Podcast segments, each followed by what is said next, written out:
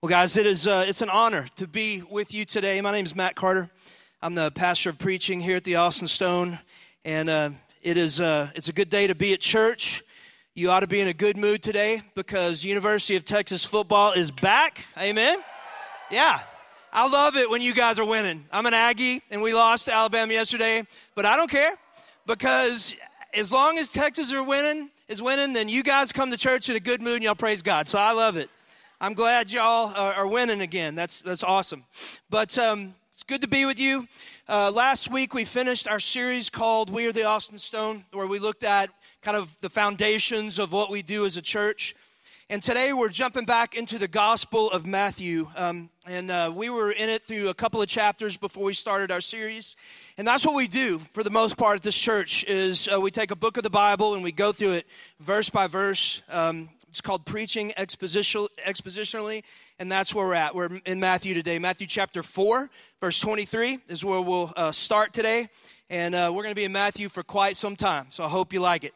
But um, as you turn to Matthew 4 23, um, one of the things that I realize about today's verse, it's, it's one of those verses that you read if you're reading your Bible and you kind of skip over it. Um, you think it's a filler verse, but I'm kind of learning there's not really filler verses in the Bible, that the Holy Spirit is, is doing something, and even in verses like this. And, and what this verse does today is it kind of sheds a light on a controversy that's happening right now in Christianity. And if, if you have a life, you probably don't spend a lot of time on Twitter looking at Christian controversies. And so I'll give you the short version of kind of what's going on right now. There's some pretty big wigs in Christianity. They're going back and forth with each other. And here's, it's more nuanced than what I'm going to say, but here's the, the bottom line is that the question that's being asked and that's being debated is should, should Christians only worry about um, the gospel? Should we only worry about preaching and teaching and sharing uh, the good news that Christ died on a, on a cross and rose from the grave? Or should we preach the gospel and also engage uh, with the needs of our brothers and sisters in Christ around the world? Should we preach the gospel and engage in issues and things like justice and racial reconciliation and the needs of the poor and the oppressed? And uh, believe it or not, that is, that, is, that is a debate that people are deeply divided in right now. But I think one of the cool things about Matthew 24, again, it seems like a, a throwaway verse, but it actually, Matthew is shedding some light on this particular subject about how we are to live our lives as Christians. And I want, I want to begin today by asking you a question.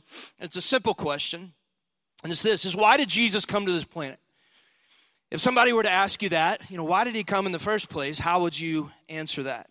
Um, I think most of us would probably answer it by jumping pretty quickly to the cross and the resurrection. We'd say, well, Jesus came to this planet to, he lived a perfect life. He died on a Roman cross. His blood that was shed uh, was the payment for our sin, and so we can be reconciled back to God. And then he rose three days later, conquering death. If you were to ask why Jesus came to this, or somebody asked you why he came to this planet, that's where most of us would probably go and answer. And you'd be right, okay? That is the, the ultimate reason that Jesus came to this planet. It was the gospel of the cross and the resurrection. But here's what I want us to think about today before we jump into Matthew 4:23. And it's kind of this that if if, if Jesus' ultimate goal was to die for our sins on a cross, and it was, then why did he spend three years of his life leading up to the cross, doing all these other things? But while the ultimate goal was to die on a cross and pay the penalty for our sin and, and, and rise again, Jesus spent three years, and I did the math, and that's roughly 1,100 days. He spent 1,100 days that's a lot of time going around and preaching and ministering to people and healing people. And he was doing all this ministry to people. The question is kind of why? Why is it? Well, Matthew 4 23, what it's going to do is it's going to show us what Jesus was doing during this roughly 1100 days before he died on a cross. And again, I think it sheds a lot of light on how we're to live as Christians. So go ahead, Matthew 4 23, let's turn there.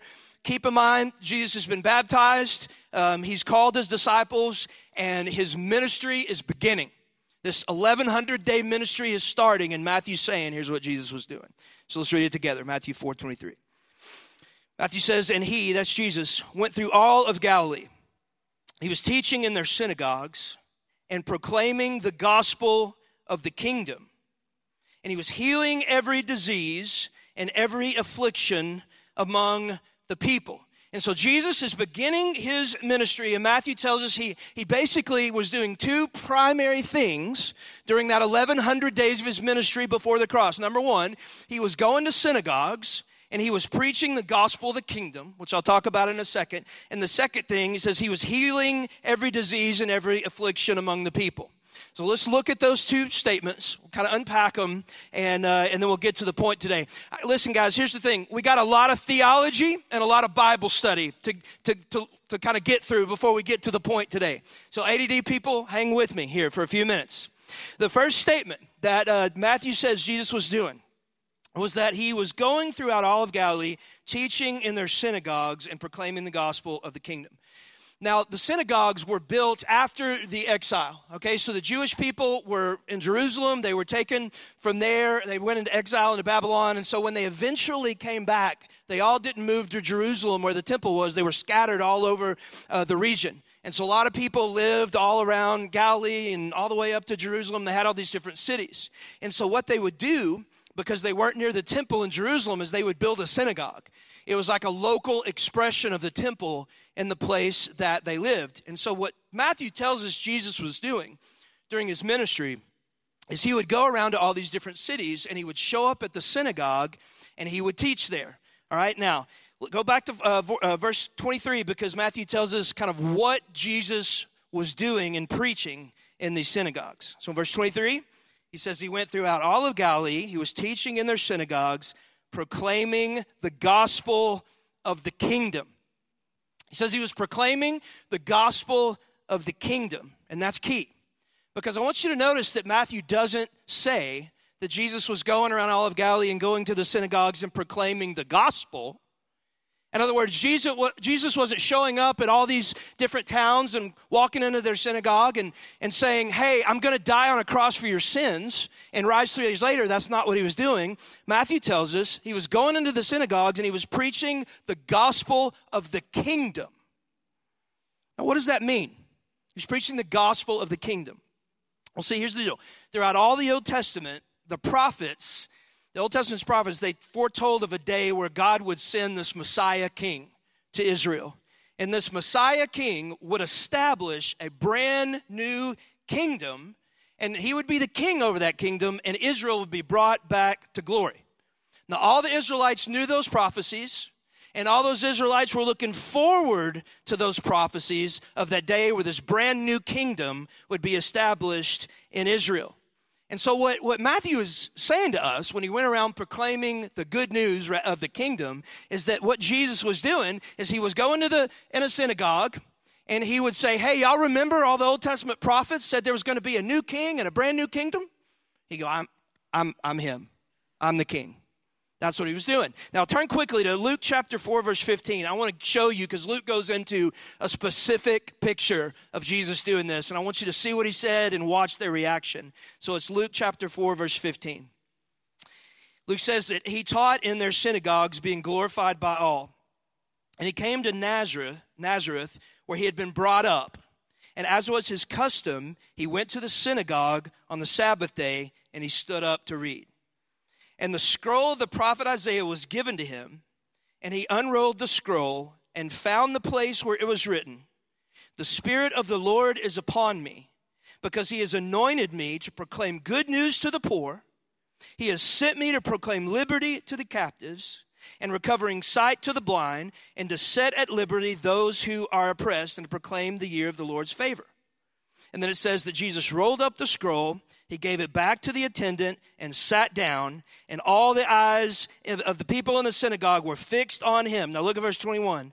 And he began to say to them, Today the scripture has been fulfilled in your hearing. And so this is as close to like a, a mic drop that we ever see Jesus do in, in the scripture. He, he goes into a synagogue, he opens up Isaiah, in the Old Testament, brings them to a place where Isaiah was prophesying about a new king that was going to come and build this new kingdom. And then he reads it, and then he rolls the scroll back up, hands it to the attendant, sits down. Everybody's looking at him like, What's your point? And then he says, Hey, everybody, I want you to know something. The new king and the new kingdom, that's me. That's me. Okay? And so what, uh, what occurs after that is pretty interesting.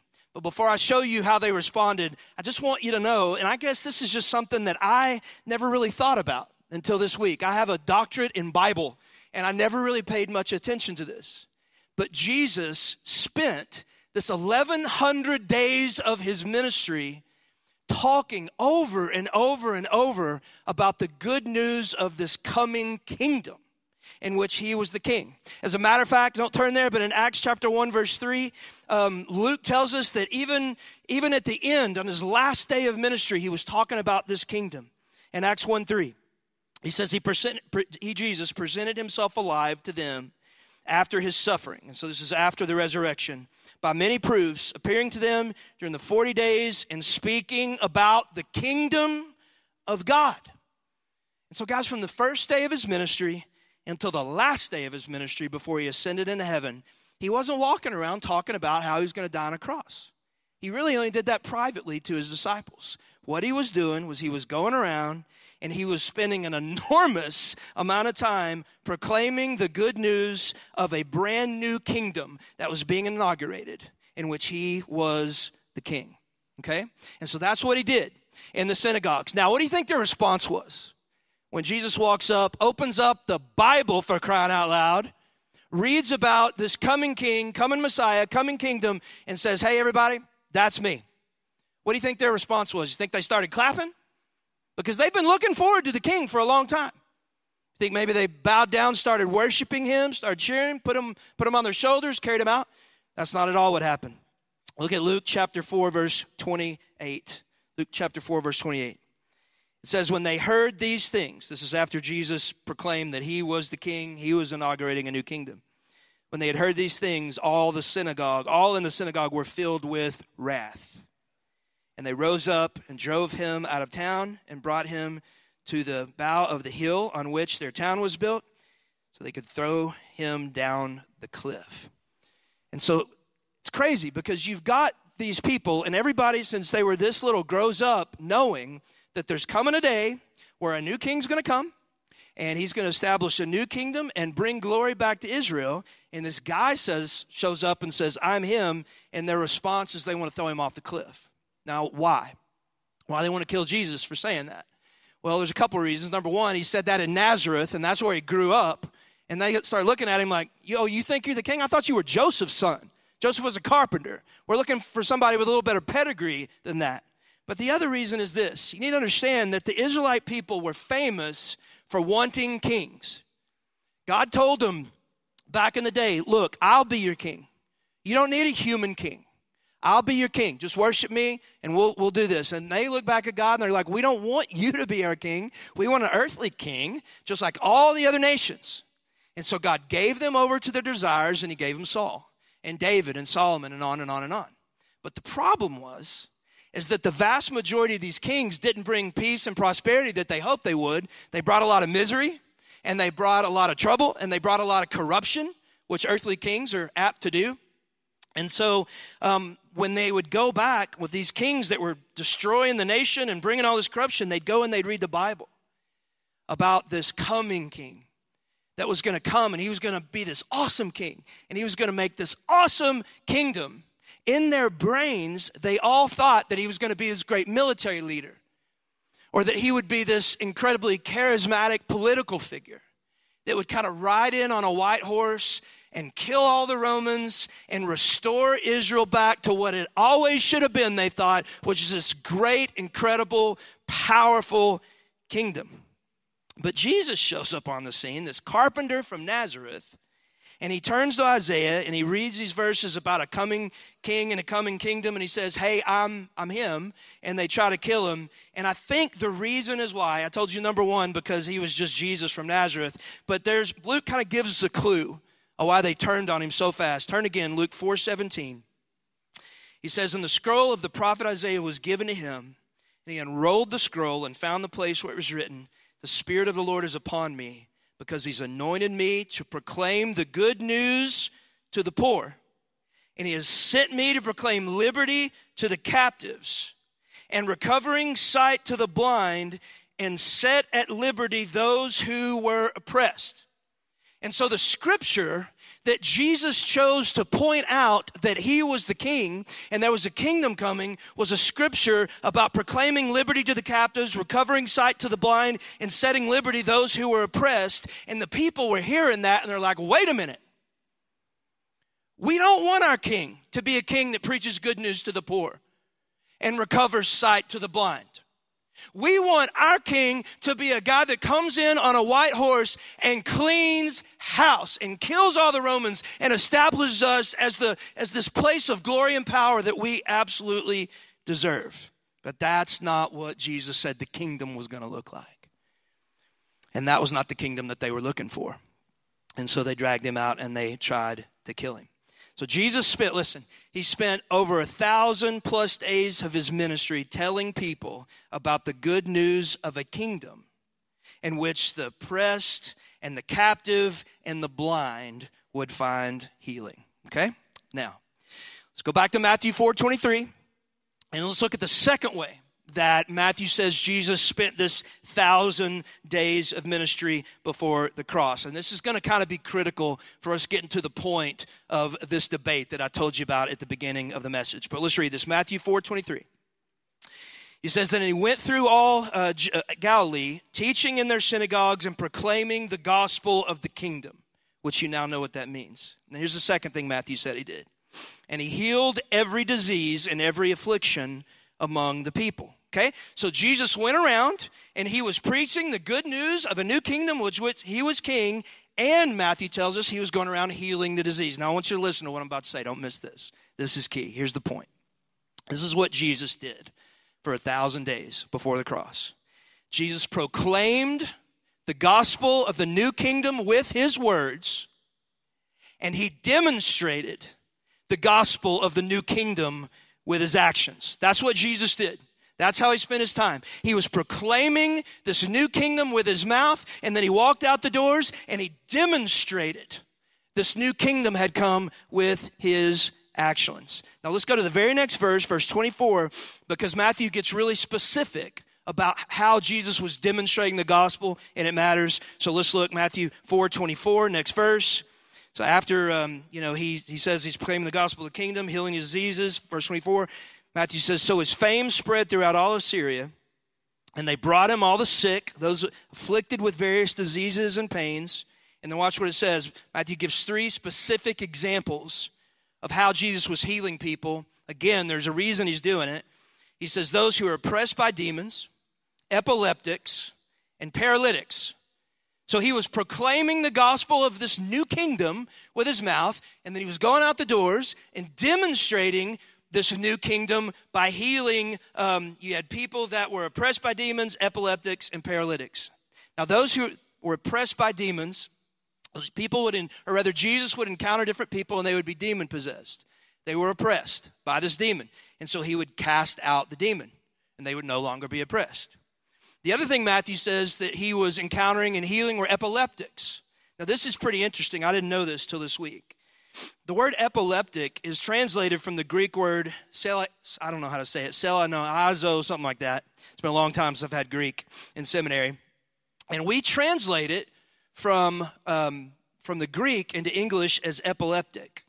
And the reason that we translate that epileptic is because we have modern medicine and we know that these people were more than likely um, epileptics because they would fall on the ground and they'd have a seizure.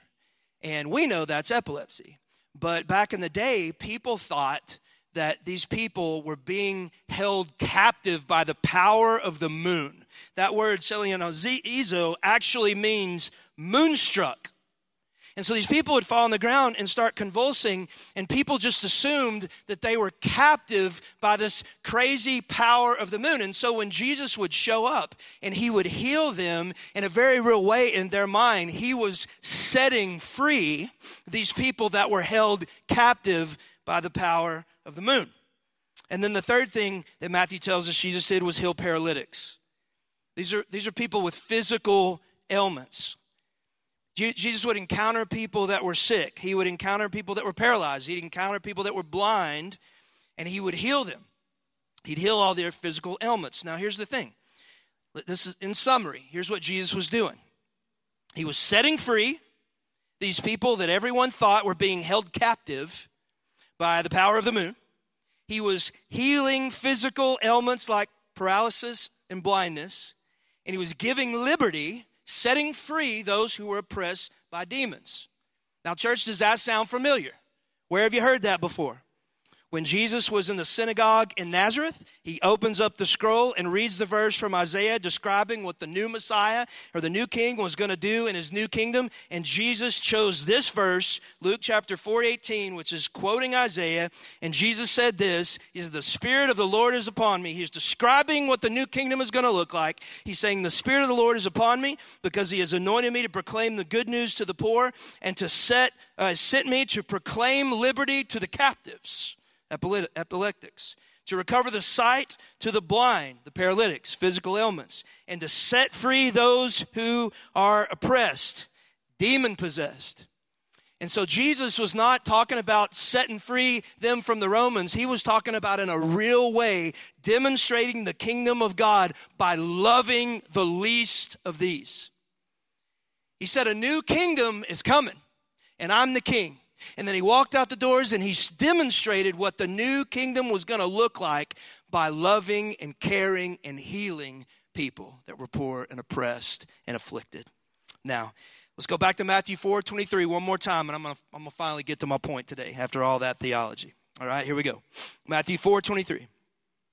It says, He went throughout all of Galilee, teaching in their synagogues and proclaiming the gospel of the kingdom and healing every disease and every affliction among the people.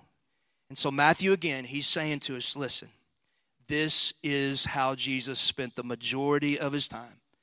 Over a thousand days of ministry here on earth, Jesus was proclaiming a new kingdom with his words. And then he went, went around and he demonstrated a new kingdom with his actions. And if you think about it, you got to ask the question why? Why did he spend so much time doing that? 1100 or so, so days. And his main goal is simply to walk to the cross and die and rise again. That's the goal, that's the aim. So, why in the world did he not just kind of live in obscurity and just kind of lay low?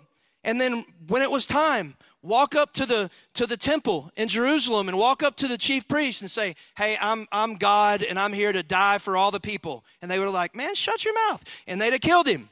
And then he rose three days later. We're good. Why did he spend all that time, a thousand something days, proclaiming the kingdom with his mouth, demonstrating the kingdom with his actions? I want to give you two answers and we'll be done. Number one, Jesus did that. Jesus spent all that time proclaiming with his mouth, demonstrating with his actions that a new kingdom was coming. Here's why because he was giving us, in doing that, he was giving us a foretaste of the heavenly kingdom that you and I that belong to God will one day enjoy. You know, we, we pray the Lord's Prayer, we say, let your kingdom come.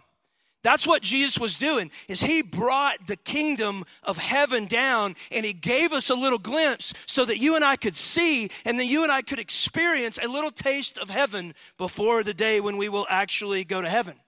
And so he was he set captives free. He gave liberty to the oppressed. He healed the sick to show the world a picture of what heaven was eventually going to look like. And he can't do that if he's going and taking out the Romans. He had to heal people, set oppressed people free to show a picture of heaven. I was thinking about this. One way to think about it would be like in World War II, you had Hitler that just went nuts and took over all of Europe in a matter of months. And so he, he once was this continent of Europe, was now all Germany.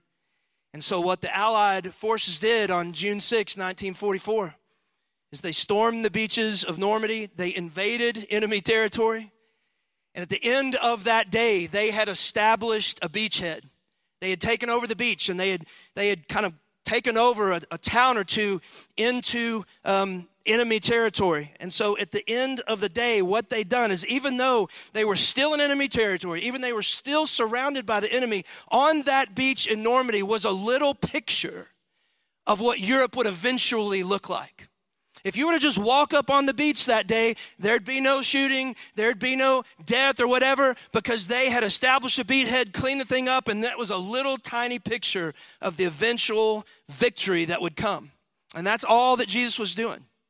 As he came here to this planet, and he set the captives free. He healed people. He gave liberty to those who were oppressed to show the world a picture and a foretaste of the kingdom that is to come. And in Matthew, don't turn there, Matthew chapter 10, verse 5, um, that's exactly, he just kind of comes out and says it. He says, These 12 uh, Jesus sent out, instructed them, Go nowhere among the Gentiles and enter no town of the Samaritans. He says, But go rather to the lost sheep of the house of Israel. And watch what he says in verse 7. He says, Proclaiming as you go, saying, The kingdom of heaven is at hand. He's saying, disciples, go out into all the world. And this is what I want you to tell people that a picture of heaven has showed up. And then he tells them what the picture of heaven is supposed to look like. In verse 8, he says, Heal the sick, raise the dead, cleanse the lepers, and cast out demons. Have you ever wondered, have you ever just stopped, if you grew up in church, have you ever wondered why in the world Jesus went around healing people? What's the point? Why did he do it? He spent 1,100 days doing it. And number one, he loves people and he loves us and he actually cared about the person that he was healing and right in front of him but but here's the other reason and this is crystal clear in the scripture because when he was setting captives free here on earth Jesus was showing us a foretaste of heaven where you and I will no longer be captive to any chains that bind us here on earth. He came here and he set captives free to show us the beautiful, incredible, glorious picture of the day that's coming for those of you that know Jesus, where you will no longer be captive to depression or mental illness or, or anger or addiction or lust. You will be set free forever from that stuff. And Jesus came to this planet and said, Hey, just giving you a little foretaste. Jesus healed sickness here on earth to give us a foretaste of heaven where there will be no more sickness. He came and he, and he gave sight to the blind and he had the paralytic get up and walk. And he did it because he was showing us a picture of the day where there will be no more paralytics. There will be no more cancer or heart disease or cerebral palsy or deafness or blindness or even stomach viruses or flus for crying out loud. He was showing us a little taste of heaven and saying, hey, the kingdom has come and this is what it looks like. Jesus came to this planet and he raised dead people to life to show us and give us a foretaste of the day when you and I will be in glory and there will be no more death forever and ever and ever. Okay, he proclaimed the good news of the kingdom with his mouth. And then he demonstrated the good news of the kingdom of God with his actions. And he did it to give us a foretaste of heaven. Okay, so here's, here's the last reason. Here's kind of the last thing I think that um, is pointing us to the fact that Jesus spent a thousand plus days preaching and demonstrating uh, this new kingdom and how it applies to us. The first one is Jesus did it, show you a picture of heaven. And here's the second one, and it's really super simple. You guys ready for it? Here it is. I think he did that. Thousand days proclaiming and demonstrating. I think he did it because he wants us to do the exact same thing. I, I just, I have a hard time believing, I have a hard time believing that Jesus spent so much of his ministry proclaiming the gospel of the kingdom with his mouth and demonstrating the gospel of the kingdom with his actions if that's not what he wants us to do too. And it says it straight up in 1 Corinthians 11 1. Paul says, Be imitators of me as I imitate Christ. And so the point church, is not that we become imitators of the Apostle Paul. The point of that statement is that the end goal of every Christian is to eventually look more like Jesus. That that's the goal, that that's the aim. Is that we want to follow um, Paul, he says, because at the end of the day, the end result is we want to look and live and act and move like the person of Jesus Christ. And if we're going to be, listen, if we're going to be imitators of Christ, we've got to proclaim the gospel the kingdom with our mouths. And then we've got to go out the doors and we've got to proclaim the gospel by demonstrating the gospel with our actions. Okay? I mean, think about this. Think about this. Let's say you're going home today and out by your car there's a homeless guy. and you realize that he's hungry. And so you, you say, hold on, and, and you go to McDonald's and you get the guy a Big Mac and a Coke and you bring it back and say, man, here's, here's a Big Mac and a Coke. And he says, thank you so much. And then you just walk away and say, have a blessed day. Well, that's great that you fed the guy. At the end of the day, it's kind of cruel. It's kind of cruel because at the end of the day, you've, you've met an immediate need in his life, but you have not even attempted to meet the greatest need in the man's life, which is a relationship with God, the forgiveness of his sins, so that he can spend eternity in heaven. What good's a cheeseburger if you ain't going to heaven? But at the same time, the opposite of that is true.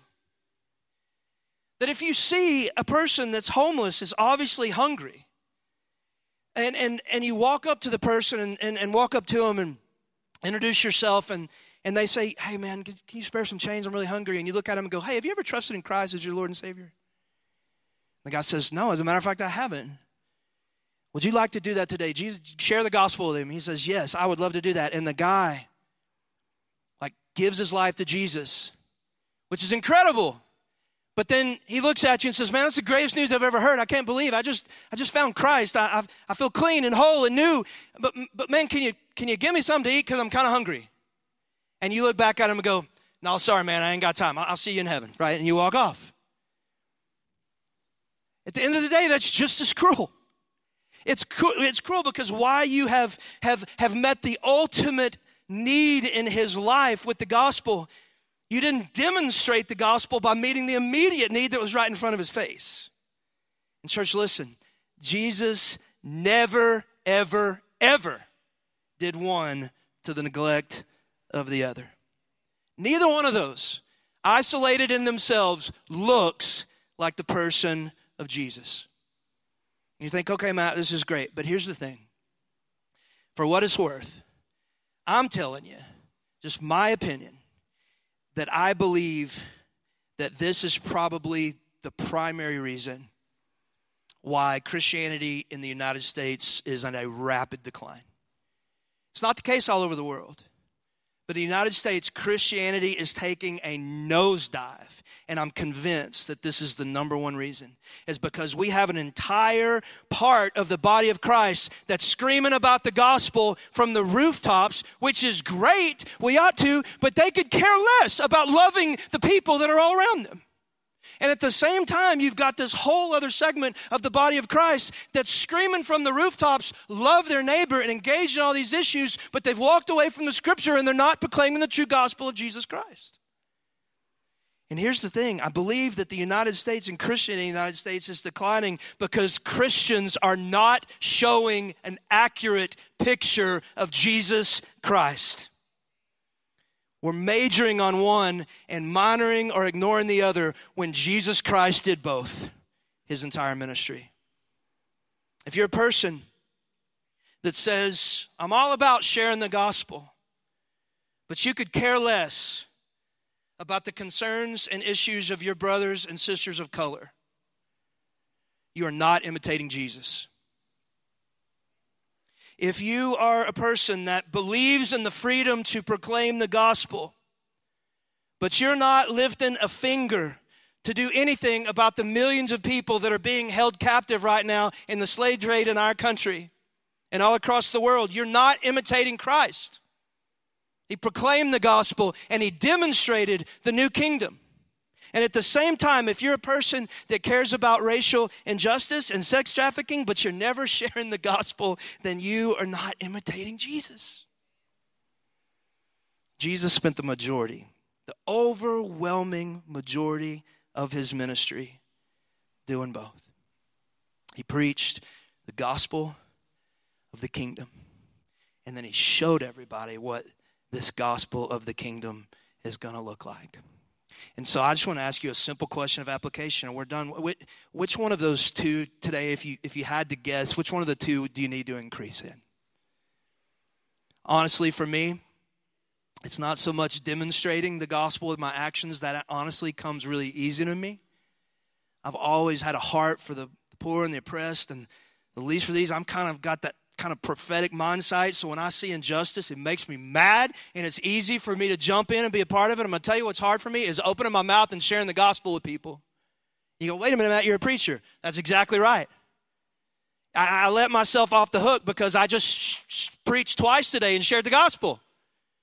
But it's really hard for me to go out those doors. I'm an introvert. I, I, I'm, I have self image issues. I, I struggle walking up and sharing with people the, the good news that's changed my entire life and eternity. But at the same time, there's others, that's not your issue. But for whatever reason, it's not that you're not proclaiming the gospel, but you're not demonstrating it. The love of Jesus Christ is not pouring out of you. There's parts of the world you're withhold people, people groups, issues. You're withholding your love. You're not demonstrating the love of Christ. Listen, guys, I'm telling you, Jesus did both. Ask Him to change you. And I'll end with this.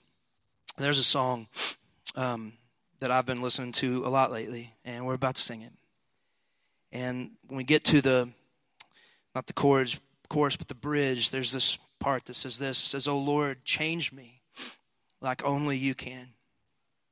Here with my heart in your hand. And it says, Father, I pray, make me more like Jesus. It says, This world is dying to know who you are. Is that true or what? Is anybody but me? You're just watching the news, you're watching Twitter, and the thing that I want to scream from the rooftop is more than I can ever admit it. The world needs Jesus Christ. Amen? The world needs to see an accurate picture of Jesus. They didn't love the church, they didn't love religious people, but when they encountered Jesus, they fell in love and He changed their life. We need to show a picture of Jesus Christ. Says, This world is dying to know who you are. You've shown us the way to your heart. So, Father, I pray, make me more like Jesus. Let's do that. Let's pray together. And as you bow your head and close your eyes, and the band comes forward, I just want you to pray a simple prayer today. But I hope that you mean it.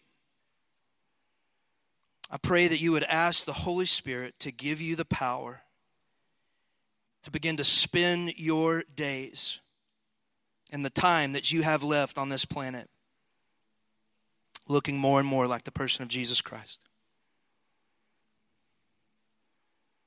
The person that spent almost every day of his ministry proclaiming the gospel of the kingdom with his words and demonstrating the good news of a coming kingdom of heaven with his actions.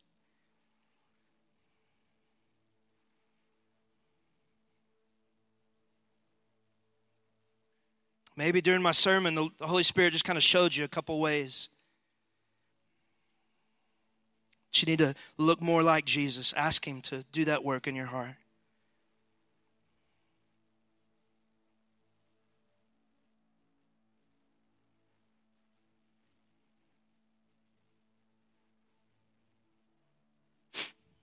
If they see you, there's so much to have a problem with, but if they see Jesus in you, can change everything.